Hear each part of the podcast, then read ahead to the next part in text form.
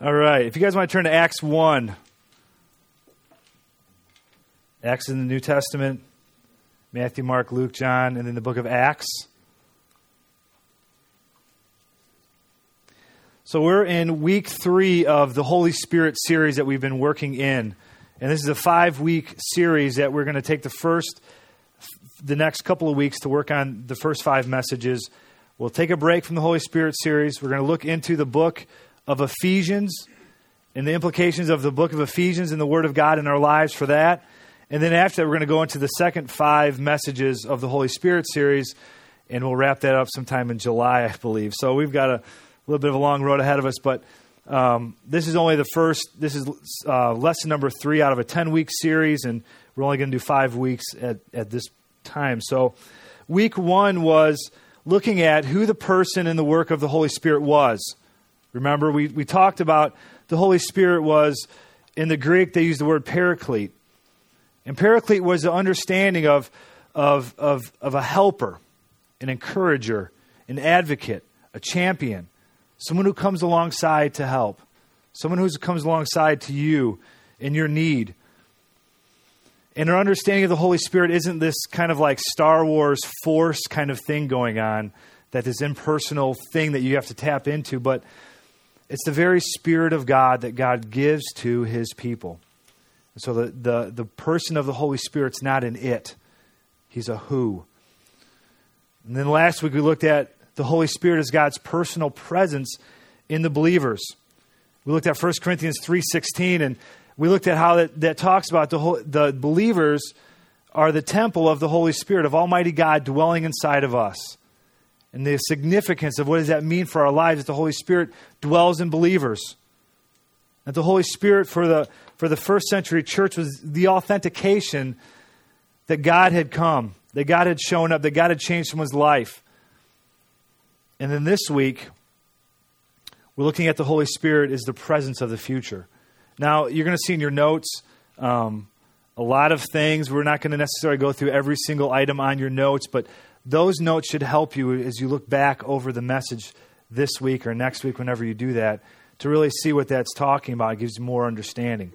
Um, on the back of those sheets, if you're going to turn those over. There's also the slides that Joe's um, desperately working on to get up for us on the slide when those come due. But so when I begin to talk about the slides, they're also on the back of your sheet, so it gives you better understanding.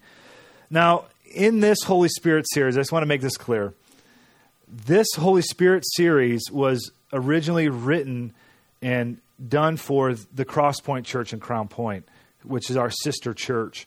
And John Leitzel and my brother Dave um, did a lot of work in this series to put together the notebooks, to put together the messages and the handouts and, and all these all these things. So I've I've not produced the, the, the handouts that you guys are getting. I've not produced the workbooks. That's all been done by um, primarily John Leitzel and my brother as well. And so but these are the things I feel like God is saying to our church at this time. What is our understanding of the Holy Spirit? Who is the Holy Spirit? We've seen the Word of God talking a lot about the Holy Spirit, but yet, so often in our lives, it means very little because we don't know what does this mean. It's this kind of this vague thing of the Holy Spirit, and it's out there, and we know the Holy Spirit's there, but how does it impact our lives? How does it affect us daily? So that's why we're going through this series to really see what does this mean? So today we're going to look at the Holy Spirit as a presence of the future. We're going to look at a passage in Acts, in Acts 1, that will give us perspective on what God is doing when certain things happen differently in life than we think they should, and why He has given us the Holy Spirit. So let's look at Acts 1. The book of Acts is written by Luke, and Luke wrote the gospel with his name on it. He also wrote the book of Acts. And so Luke is the beginning of what Jesus was doing on earth, and the book of Acts is in the continuation of what Jesus was doing after he rose from the dead and ascended into heaven. So let's read Acts chapter 1, verses 1 through 3. In the first book, O Theophilus, I have dealt with all that Jesus began to do and teach until the day when he was taken up after he had given commands through the Holy Spirit to the apostles whom he had chosen. To them he presented himself alive after his suffering by many proofs, appearing to them during 40 days and speaking about the kingdom of God. So we see in the book of, of Acts, this is the continuation of what Jesus is doing on the earth through the person and work of the Holy Spirit in the believers' lives. And Jesus is still at work on the earth today through the same things, through believers, through the person of the Holy Spirit. He's continue, continuing the ministry of Jesus Christ through believers' lives like you and I. When we put our faith in Christ, as Adam had talked about today, we put our faith in Christ. Something happens in us when we believe that the wrath of God that, that we deserve because of our disobedience to God wasn't just dissipated somehow, it was put upon Jesus Christ on the cross. And so that wrath of God that we deserve because of our rebellion to God was put upon Jesus Christ on the cross. And that's why it was such a horrific death. Because the wrath of God, we can see the, the, the, the depth of our sin by the wrath of God that was poured out upon Christ, taking it all upon his body, so that when we put our faith in Christ and say, That was for me, that death was for my sin, that was payment for me, for my rebellion that sin that we committed is covered over because it was redirected to Jesus Christ instead of ourselves. And something, something happens at that moment when we believe that to be true. Not only are our sins forgiven, and not only are we made new again, but he says he puts within us his Holy Spirit and gives us the strength and the power to walk in obedience. And so he's using us as believers in the same way that he used the first century apostles and disciples in the church to continue the ministry of Jesus Christ. And we learn about the Holy Spirit, not just so we can add more knowledge, we have better understanding, although that's important. We want a better understanding, but so we can begin to put this into practice into our everyday lives.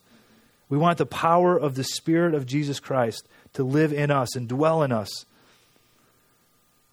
Now, before Jesus was taken up into heaven, he began to talk about the disciples' important things that he wanted them to know. He didn't just go up into heaven and say, Hey, by the way, I'm leaving. See you later. Go tell some people about me. No, he began to communicate to the apostles at that time some important things. And we see in verse 3, if you look at verse 3 with me, he begins, he begins to talk to them about some important things. And at the end of verse 3, he says this And appearing to them during 40 days after, his, after he rose from the dead, being with his disciples, his apostles, he began speaking about the kingdom of God. Now, if we look in verse 4, which we're going to read in just a second, he also says this in verse 4. And I want to see you guys, this, these verse 3 and verse 4 are connected. And while staying with them, he ordered them not to depart from Jerusalem, but to wait for the promise of the Father, which he said, You heard from me. And this promise from the Father was this empowerment by the Holy Spirit to live our lives in obedience to Almighty God. And there's this connection. Jesus is making this connection between the coming of the kingdom of God and the coming of the Holy Spirit, empowering us to live our lives inside this kingdom of God. And what he's saying is the coming of the Holy Spirit is the coming of the kingdom of God in your lives. These two are connected. They're, you can't separate the two. And the disciples understood this because they were expecting some things, and we're going to read about that in the next few verses. Let's look at what verses 3 through 6 read. Going back to verse 3, so we can get the context here. To them he presented himself alive after his sufferings by many proofs, appearing to them during 40 days and speaking about the kingdom of God. And while he and while staying with them, okay, so staying with them, if you have an NIV, it's while eating with them. If you have an ESV Bible, English Standard Version, you'll see while staying, there's a little one, there's a footnote. On the bottom, you go down to the footnote or eating. Okay, so he is so he's eating with them, he's staying with them. He ordered them not to depart from Jerusalem, but to wait for the promise of the Father, which he said, You heard from me. For John baptized with water, but you will be baptized with the Holy Spirit not many days from now. So when they had come together, they asked him, Lord, will you at this time restore the kingdom of Israel? Now, I want to just make a few side notes about this interaction Jesus has with his disciples. Number one, I love this. While he was eating with them, while he was eating with them. So often, our understanding of the way that God can speak to us in our lives sometimes can be limited to a prayer meeting, a missions trip, a powerful church service, something that's something that's you know that we've organized, we've put together this this this is how God speaks through these means. And here we see Jesus with his disciples, not at a prayer meeting, not at some other, you know, mission trip that they're going on, not, not with masses of people coming around to, to teach them and to talk to them. He's just simply eating a meal with his disciples, simply hanging out with his disciples. And here the word of God comes to them. Jesus begins to speak to them through just a simple, simply eating a meal. And I think so often in my own life, I, my understanding of the way that God speaks to us is through the times when I'm on a missions trip and all these other big kind of meeting things. But yet Jesus can speak to us right where we are at in whatever in whatever situation we're doing. Whatever we're doing, Jesus can speak.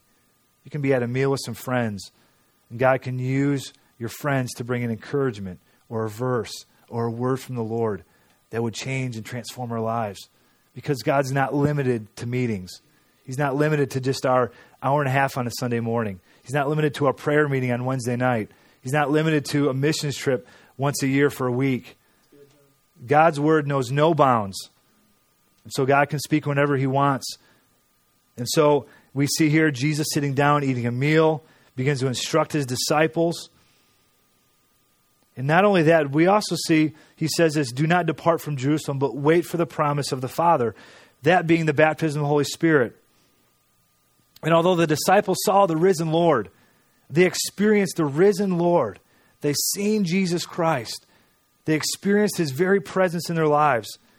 Yet, for them, they still had to live by faith. They still had to live by faith in the promise of God. It wasn't like Jesus showed up and everything was fixed. He says, No, no, no, I want you to wait. They still had to live by faith in the promises of God. John Leitzel has this quote he says this Often we want to think that our believing will lead to receiving without waiting. We want to believe or we want, we want to we want believing to replace or substitute for waiting. But God intends us to wait as an act of believing. Believing empowers our waiting, it does not eliminate our waiting. So we live in faith by what God has told us to do. Even though they've seen the risen Lord, he says, you still need to live by faith. And we today still need to live by faith. It's still a call of God in our lives to live by faith. Now, looking at this, connecting the Spirit and the kingdom, Jesus begins to speak about the Spirit and the kingdom, and the disciples automatically have a Jewish understanding of what that looks like.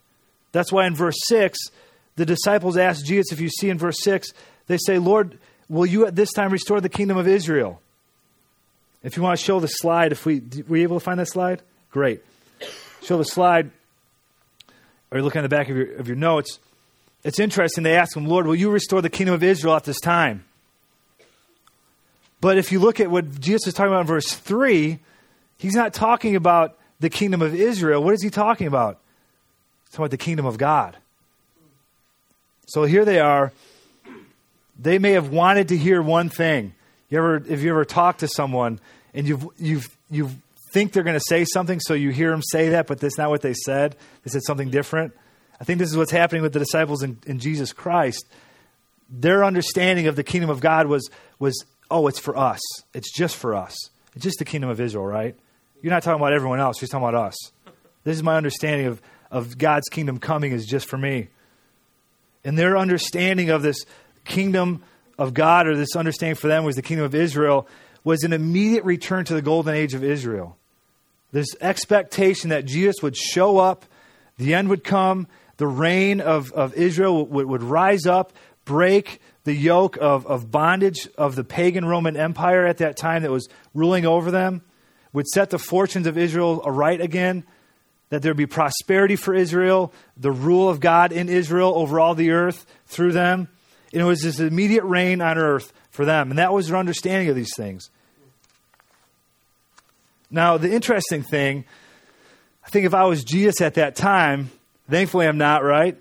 I was not just, he would say, guys, you're, you're missing the whole, I'm not talking about, the, I'm talking about the kingdom of God here. And you guys are over here talking about the kingdom of Israel and trying to, what's in it for you and how are you going to be blessed by this and how are your fortunes going to return?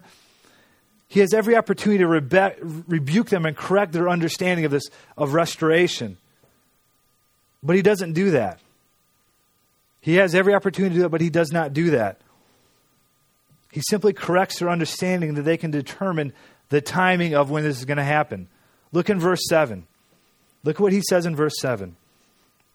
So instead of correcting them, saying, hey guys, you've completely misunderstood what I'm talking about, he says this. He said to them, This is Christ, it is not for you to know the times or the seasons that the Father has fixed by his own authority. So he kind of throws a curveball at them. They're expecting, hey, God, you know, what's this going to look like? He says, no, no, no. Don't assume the Spirit is going to bring back the fortunes and reigns of Israel. Don't just assume that because I'm telling you to wait for the, for the Holy Spirit to come and for the kingdom to come, that automatically everything's going to work out in your favor. It says some things are not good for us to know. The timing of it's not good for you to know. It'd be like knowing when you're going to die. That wouldn't be a good thing for you to know. It would not be a good thing. But we ask God the same questions, don't we? God, when am I going to find a job? God, when am I going to get married? When, when will I get out of this financial mess? God, when will I? I remember in my own life a time when I was single and um, I felt like in my heart, like Michelle, who was living in, in Knoxville, I was living in Highland at the time. I felt like, man, this is the woman for me. I want to be with this girl. I love this girl. She's just absolutely amazing. So I work up the guts to um, call her home group leader at the time and say, hey, I'm interested in this girl, Michelle. I think she's awesome. She's beautiful. She loves the Lord. She's everything I've ever wanted in a girl. And he's like, "Hey, great, that's excellent. You know what? Let me let me just kind of prep her, see you know how the things go, and then I'll get back to you a couple of days." So I'm like, "Great, things. You know, this guy likes me. It's a good thing. Um, he'll put in a good word for me. You know, it's a lock, right?" So I get a call back from him in two days, and he's like, "Hey, I got some news for you." I'm like, "Sweet, things are going good." He's like, "Actually, um, this other guy in the church just asked her out like yesterday or the day before, and he's a leader in the church. He's an extremely godly guy, and she's really excited about her about the possibility of dating this guy." I'm like, are you serious? What's the deal? I mean, come on. I really felt like a rise of faith. Like this was going to be, this is a good thing, Lord. You wanted me to do this, and here you've completely deflated. I mean, there's no doubt that she's going to end up marrying this guy. I mean, who wouldn't want to marry this guy? He's, just, he's an all American and all this stuff. And um, so I remember at the time just praying, like, Lord, what did you have me to do? What, what should I do? And at that time, at that season of my life, I felt like the Lord was calling me to, to fast for a month from different things. And so, you know, I'm still going to honor that, that call to fast for different things and, and just wait on God. And, and in that time, in that the next few weeks, I remember I was driving a truck in Valparaiso, a Leaps delivery truck. And I'm going down some country road, and I'm all by myself. Those of you who have ever driven a Leaps truck, you know I'm talking about. Um, and so I'm driving this Leaps truck, and I've got I've got a place to go, but I'm praying to the Lord, like Lord, what's the deal? Why did you? Why did I? Why, why did you? Why did I have a rise of faith to do this? What was what was the point of this thing? And I felt like at that time the Lord spoke to me, and it was not an audible voice, but it was it was sure enough close enough that I looked behind me to see if anyone was behind me. I was like, "Whoa!" And here's what the Lord said. He just simply said, "Wait three months. Wait three months." Now, He didn't say, "Wait three months and then this will happen." Wait three months and she's going to end up marrying this guy, so you can just forget about it. Wait three months and and uh, I'll bring someone else in your life, or wait three months and everything's going to work. He didn't say any of that. He just said, "Wait three months." said, okay, I'll, I'll wait three months.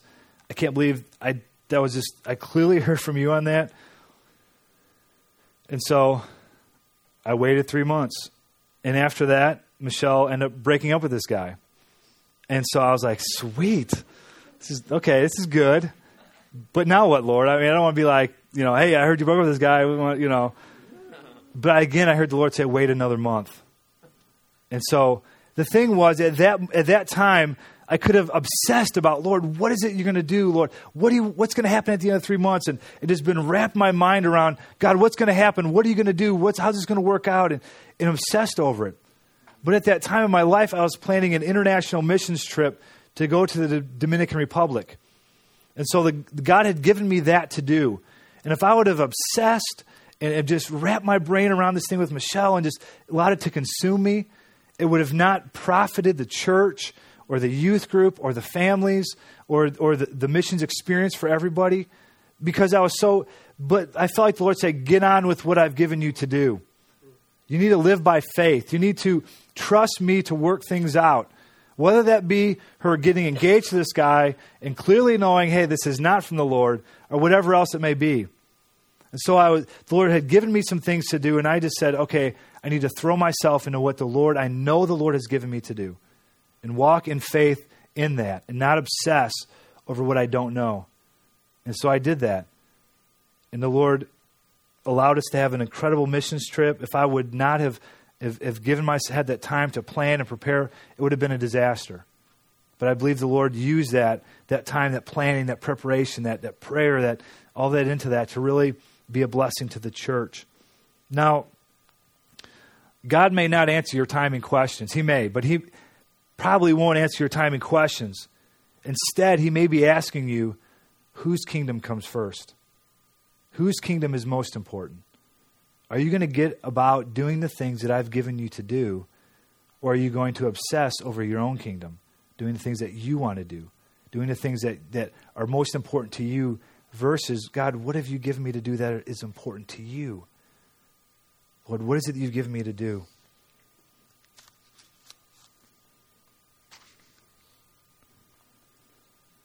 Now, looking at verse 8, moving on, looking at verse 8, Jesus goes on to tell them what the baptism with the Spirit will mean for them. And it does not mean immediate restoration of the kingdom of Israel, but he says it does mean this in verse 8 But you will receive power when the Holy Spirit has come upon you, and you will be my witnesses in Jerusalem and in all Judea and Samaria and to the end of the earth. So, to summarize this, this little interaction with the disciples, they basically say, Jesus, are you going to restore the fortunes of Israel, the rule and reign of Israel? Is that what you're planning on doing? And Jesus says, the baptism of the Spirit doesn't necessarily mean that. But here's what it does mean that you will receive power to be my witnesses to the ends of the earth. It does mean that you will receive power from the Holy Spirit to be my witnesses. And the evidence of this power and what has happened at that time is the result of us sitting here today. We're the result of, of this baptism that these, these disciples experienced at that time, these, these few men that surrounded Christ, that received this power, that waited by faith, that stepped out in obedience to what God had called them to do, not obsessing over their own kingdom, not obsessing over what is this, what's in it for me, but getting on with God's called them to do. We're the result of that today. That kingdom that started with a few guys in Israel today is over the whole earth. This message has gone, gone out from, from Jerusalem and Judea and to the ends of the earth. It has gone out to all places and all corners. And so we're the result of this. Now, we're going to look at the, the next slide, and this is the apostolic perspective of the kingdom. So, the kingdom of God did not mean the, the instant, immediate return of the fortunes of Israel, but it did mean this that we live between the times, that we live in the, the not yet. We live in the now, but the not yet. The kingdom of God is coming, and it's growing, and it's advancing, but it's not fully here just yet. So, this in between time that we live, we live by faith in Jesus Christ, in the power of the Spirit, and the Spirit brings the reign and rule of the King. So, we live in that between time. And so the Spirit comes so that God's kingdom would come. That is, that His will would be done on earth as it is in heaven. That God's reign and rule would be done on earth as it is in heaven, progressively. Not always immediately, but progressively. It's progressive instead of instantaneous. And He does this with our lives, He says, I want to bring my kingdom not only in your life, I want to bring it in your family, in your neighborhoods, in your workplaces, and I want there to be a progressive growth of my rule and reign, not only in your life, but in all the areas that, you, that surround you, all the areas that you come in contact with. I want this rule and reign to grow. I want this to increase. I want to be more of a, a demonstration, more of a, of a realization that Jesus Christ is reigning and ruling in heaven by what we see on earth, to saying, look, there's a growth here. So the Spirit is, con- is the connection between the time when the God's glory will fill the whole earth as the waters cover the sea and the coming and the present age. He is the presence of the future. Now, looking in verse 4, we read this. He says, Wait for the promise of the Father, which he said, You heard from me. Now, this promise then we see in Acts 2. If you want to turn over to Acts 2 real quick, Acts 2 16 and 17 the, the outpouring of the Spirit is the evidence that the last days have come. Okay? So, Acts 2 16 and 17. We read this. But this is what was uttered through the prophet Joel. So, this is after the, the Holy Spirit had come upon the believers.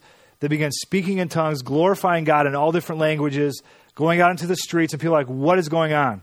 What's happening? There's something, there's something only of God that is, is at work here. It says, And in the last days it shall be God declares, that I will pour out my spirit on all flesh, and your sons and daughters will shall prophesy, and your young men shall see visions, and your old men shall dream dreams. He says, the last days. He says, that's not some future time, that's right now. We're living in the last days. And that could be said of us as well. We're living in the last days. We're living in this outpouring of the Spirit, just like they experienced. Turn over to Acts 2, verse 33.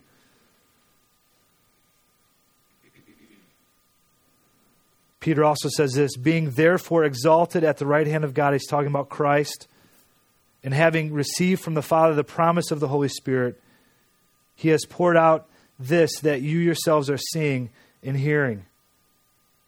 Saying this is the outpouring of the Spirit. Jesus has taken his throne, he has begun to rule, he has begun to use believers to advance that kingdom. And so we so the disciples understood that that kingdom coming, that Jesus' reign and ruling would look a particular way for them.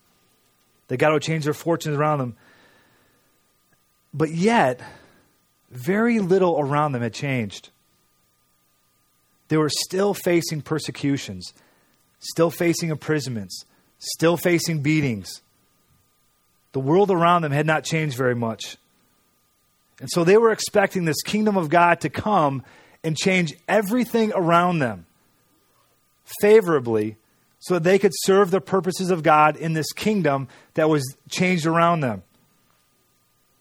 However, instead, this is what God did God came and filled them and changed them so they could serve his purposes in his kingdom that around them hadn't changed very much. Do you guys see that? This is this is the difference between God saying us saying to God, look, God, I'll serve you when things are going favorably for me. When that, that annoying person at work who drives me nuts that I cannot get along with, who talks bad about everyone, I know he's talking bad about me. I can't stand this person. Look, if you can get rid of this guy, I can finally be able to serve you at work. Or if you if you fix my finances, I'll be able to finally obey you and, and, and be able to, to serve and to give and to bless other people. God, if you would just fix my circumstances around me, then I'll be able to serve you. And what God is saying to his disciples is this I'm going to change you so that in the midst of your circumstances, God is going to do something in you to bring about his kingdom wherever you're at. So instead of asking, Lord, please help this guy next to me get fired so I can serve you at work, God may say this I'm going to change you so that in the midst of hardship at work, you are going to be able to befriend and bless and care for this person you work with. I'm going to change you. I'm more concerned with you and your heart than about somehow changing all the circumstances around you so everything lines up favorably so you can easily serve the purposes of God. He says, No, no, no. I'm going to go at work on you. And my kingdom's going to come into you.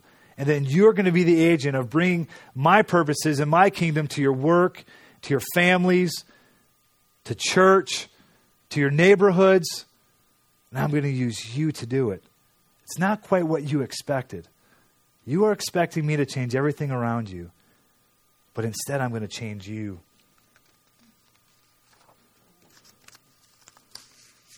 Because when we begin to ask, Lord, change this situation, change this situation, do this, what we're really asking for is God, let my kingdom come, let my will be done. Lord, I pray that my kingdom would be advanced on the earth. Lord, I pray that you would work things all out for me. Here's what I think is best. So, therefore, please do it so it's easy for me. And this changes the way that we pray because now we, we can begin to pray, Lord, help me to advance your kingdom right where I'm at. Lord, change me. Change my heart for my coworkers. Change my heart for my neighbors. Change my heart for my spouse and my kids. Change my heart for my friends. I want to serve you in the midst of this. God, do let your kingdom come in me. Let your kingdom do a work inside of me. Now, God's kingdom is here, but it's not fully here. And the Holy Spirit is here, but the work of the Spirit is not fully and yet complete. And it's not coming all at once. So there's the waiting for the rest of the promise. So being baptized with the Holy Spirit does not mean we're immediately employed. It does mean that we have the strength to go out and find employment. Does not mean that the, the coworker loses job. It means that God gives us the strength to bless and befriend them and care for them. Now, God's Spirit is, uh, is also the promise of fulfillment. Look at 2 Corinthians 1. You know? You don't have to turn there. 2 Corinthians 1 21 to 22. And this is what is this is what the Apostle Paul wrote. And it is God who establishes us with you in Christ and has anointed us and who has put a seal on us and given us his spirit in our hearts as a guarantee. Ephesians 1 13 and 14. In him you also, when you heard the word of truth, the gospel of your salvation, and believed in him, were sealed with the promised Holy Spirit, who is the guarantee of your inheritance until we acquire possession of it, to the praise of his glory. Now, back in Paul's day, the seal that he is talking about was the seal was a sign of possession, sign of ownership. And someone would take their most valuable possessions and place like a signet ring, like a seal, into wax or into lead that would identify that these things belong to the person who owned the seal. They'd also do their important possessions. They would even put seals upon slaves and livestock, and they would mark them as belonging to someone. Or in commerce, it would mean there'd be a shipment that would go from one place to the next, and they put the seal on this shipment to show that it was not tampered with. Is showing that it was guaranteed that this is what the real deal is inside of here. No one messed around with this. No one changed this. And being baptized with the Holy Spirit does not bring about immediate redemption of our bodies. We still grow old. We still get sick. We still struggle in life. But it's a guarantee that we have received redemption. It is a guarantee. It's God's seal, God's stamp. The Holy Spirit's God's stamp upon our lives. It's a promise that we belong to God, that God is our owner, that we are God's property, that we are God's temple. God has put a seal upon us, and that seal is the Holy Spirit.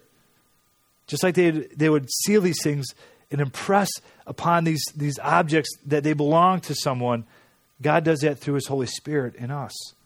He says, Now you belong to God. And this seal, this marker that you have, means that you belong to God. Now, the Holy Spirit is not just given to empower our waiting for the ultimate redemption and for the kingdom to come, but it's also for Holy Spirit empowered working. So we wait for the redemption of God, we wait for the kingdom of God. We believe that the kingdom of God is coming, not only in, in, in an immediate way in the second coming of Christ, but through advancing the gospel and advancement of his kingdom and growth. We believe that. But it's also empowering us to work within this kingdom. The working in God's kingdom is, is, is two things. It's one, it's for us as witnesses to Jesus. Number two is this as warriors against the kingdom of evil and in opposing injustice and evil in all its forms. So there's just two aspects to this. There's a, a witnesses, we as witnesses and ambassadors to Christ, but there's also opposing injustice on the earth, opposing evil on the earth. So the Spirit uses God's people, uses us to fulfill God's promises. Instead of just changing the circumstances, He's changing us and using us to bring about His kingdom on the earth. Not only do we wait in faith, believing that His kingdom will grow, as we, as we walk in obedience, we believe, yes, Lord, your kingdom will come to my work. Your kingdom will fill my neighborhood. Your kingdom will fill our family. We believe that and we pray for that. Say, God, let your kingdom come. But we also believe, Lord, it's going to come through us, being kingdom people, being sealed and marked with the Holy Spirit. We'd walk in obedience to the Lord. We'd work for those things. Acts 1, verse 8 says this This is Christ Jesus. But you will receive power when the Holy Spirit has come upon you, and you will be my witnesses in Jerusalem and in all Judea and Samaria and to the end of the earth. And as people of God, we are about God's kingdom, not our kingdom. We're about advancing the purposes of God on this earth and in our lives, not about advancing our own means, our own desires, our own purposes, or our own kingdom. We're about the kingdom of God.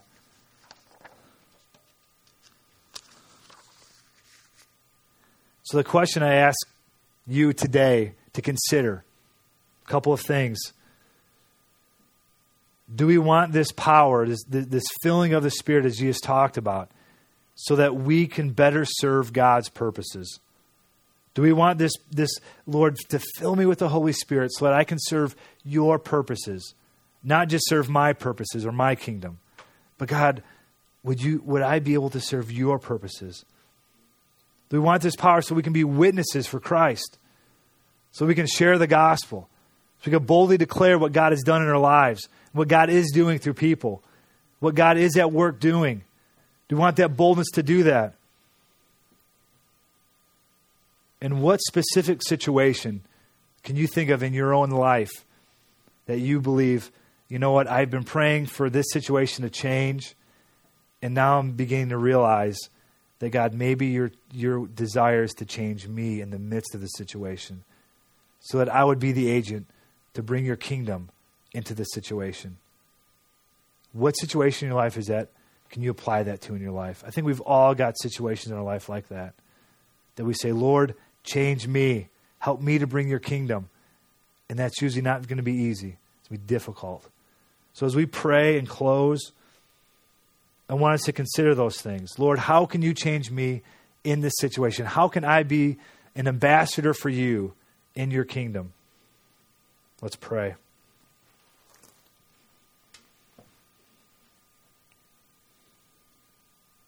Lord, we ask you this morning, God, that your kingdom would come and that your will would be done on earth as it is in heaven. And Lord, I pray that as, as, as your ambassadors, as your people, Lord, that we would truly be changed and affected and empowered by your Spirit, God, to, to bring the kingdom of God wherever we go. God, whether that be in our neighborhoods or workplaces or with our friends or our family, Lord, let us bring your kingdom wherever we go. And Lord, I pray that we would be affected and changed by your Spirit. Lord, empower us, embolden us. Lord, help us to love and to care, to stand up against injustice and evil. And Lord, I pray that you would empower us through your Spirit, O oh God, just like you did through the first century believers. God, I pray that we would truly live these things out, that we would be affected by your word and Lord, that we would be changed for your glory and for the good of the people around us. In Jesus' name, amen.